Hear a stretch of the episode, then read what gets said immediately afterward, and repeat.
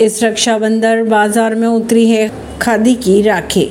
रक्षाबंधन की अगर बात की जाए तो अब कुछ कुछ दिन बाकी है रक्षाबंधन में। ऐसे में बहनों ने अपने भाइयों के लिए राखी की खरीदारी शुरू कर दी है। इस बार खादी ग्राम उद्योग ने खादी की राखी मार्केट में उतार दी है, जिसका नाम रखा है रक्षा सूत्र नई दिल्ली से।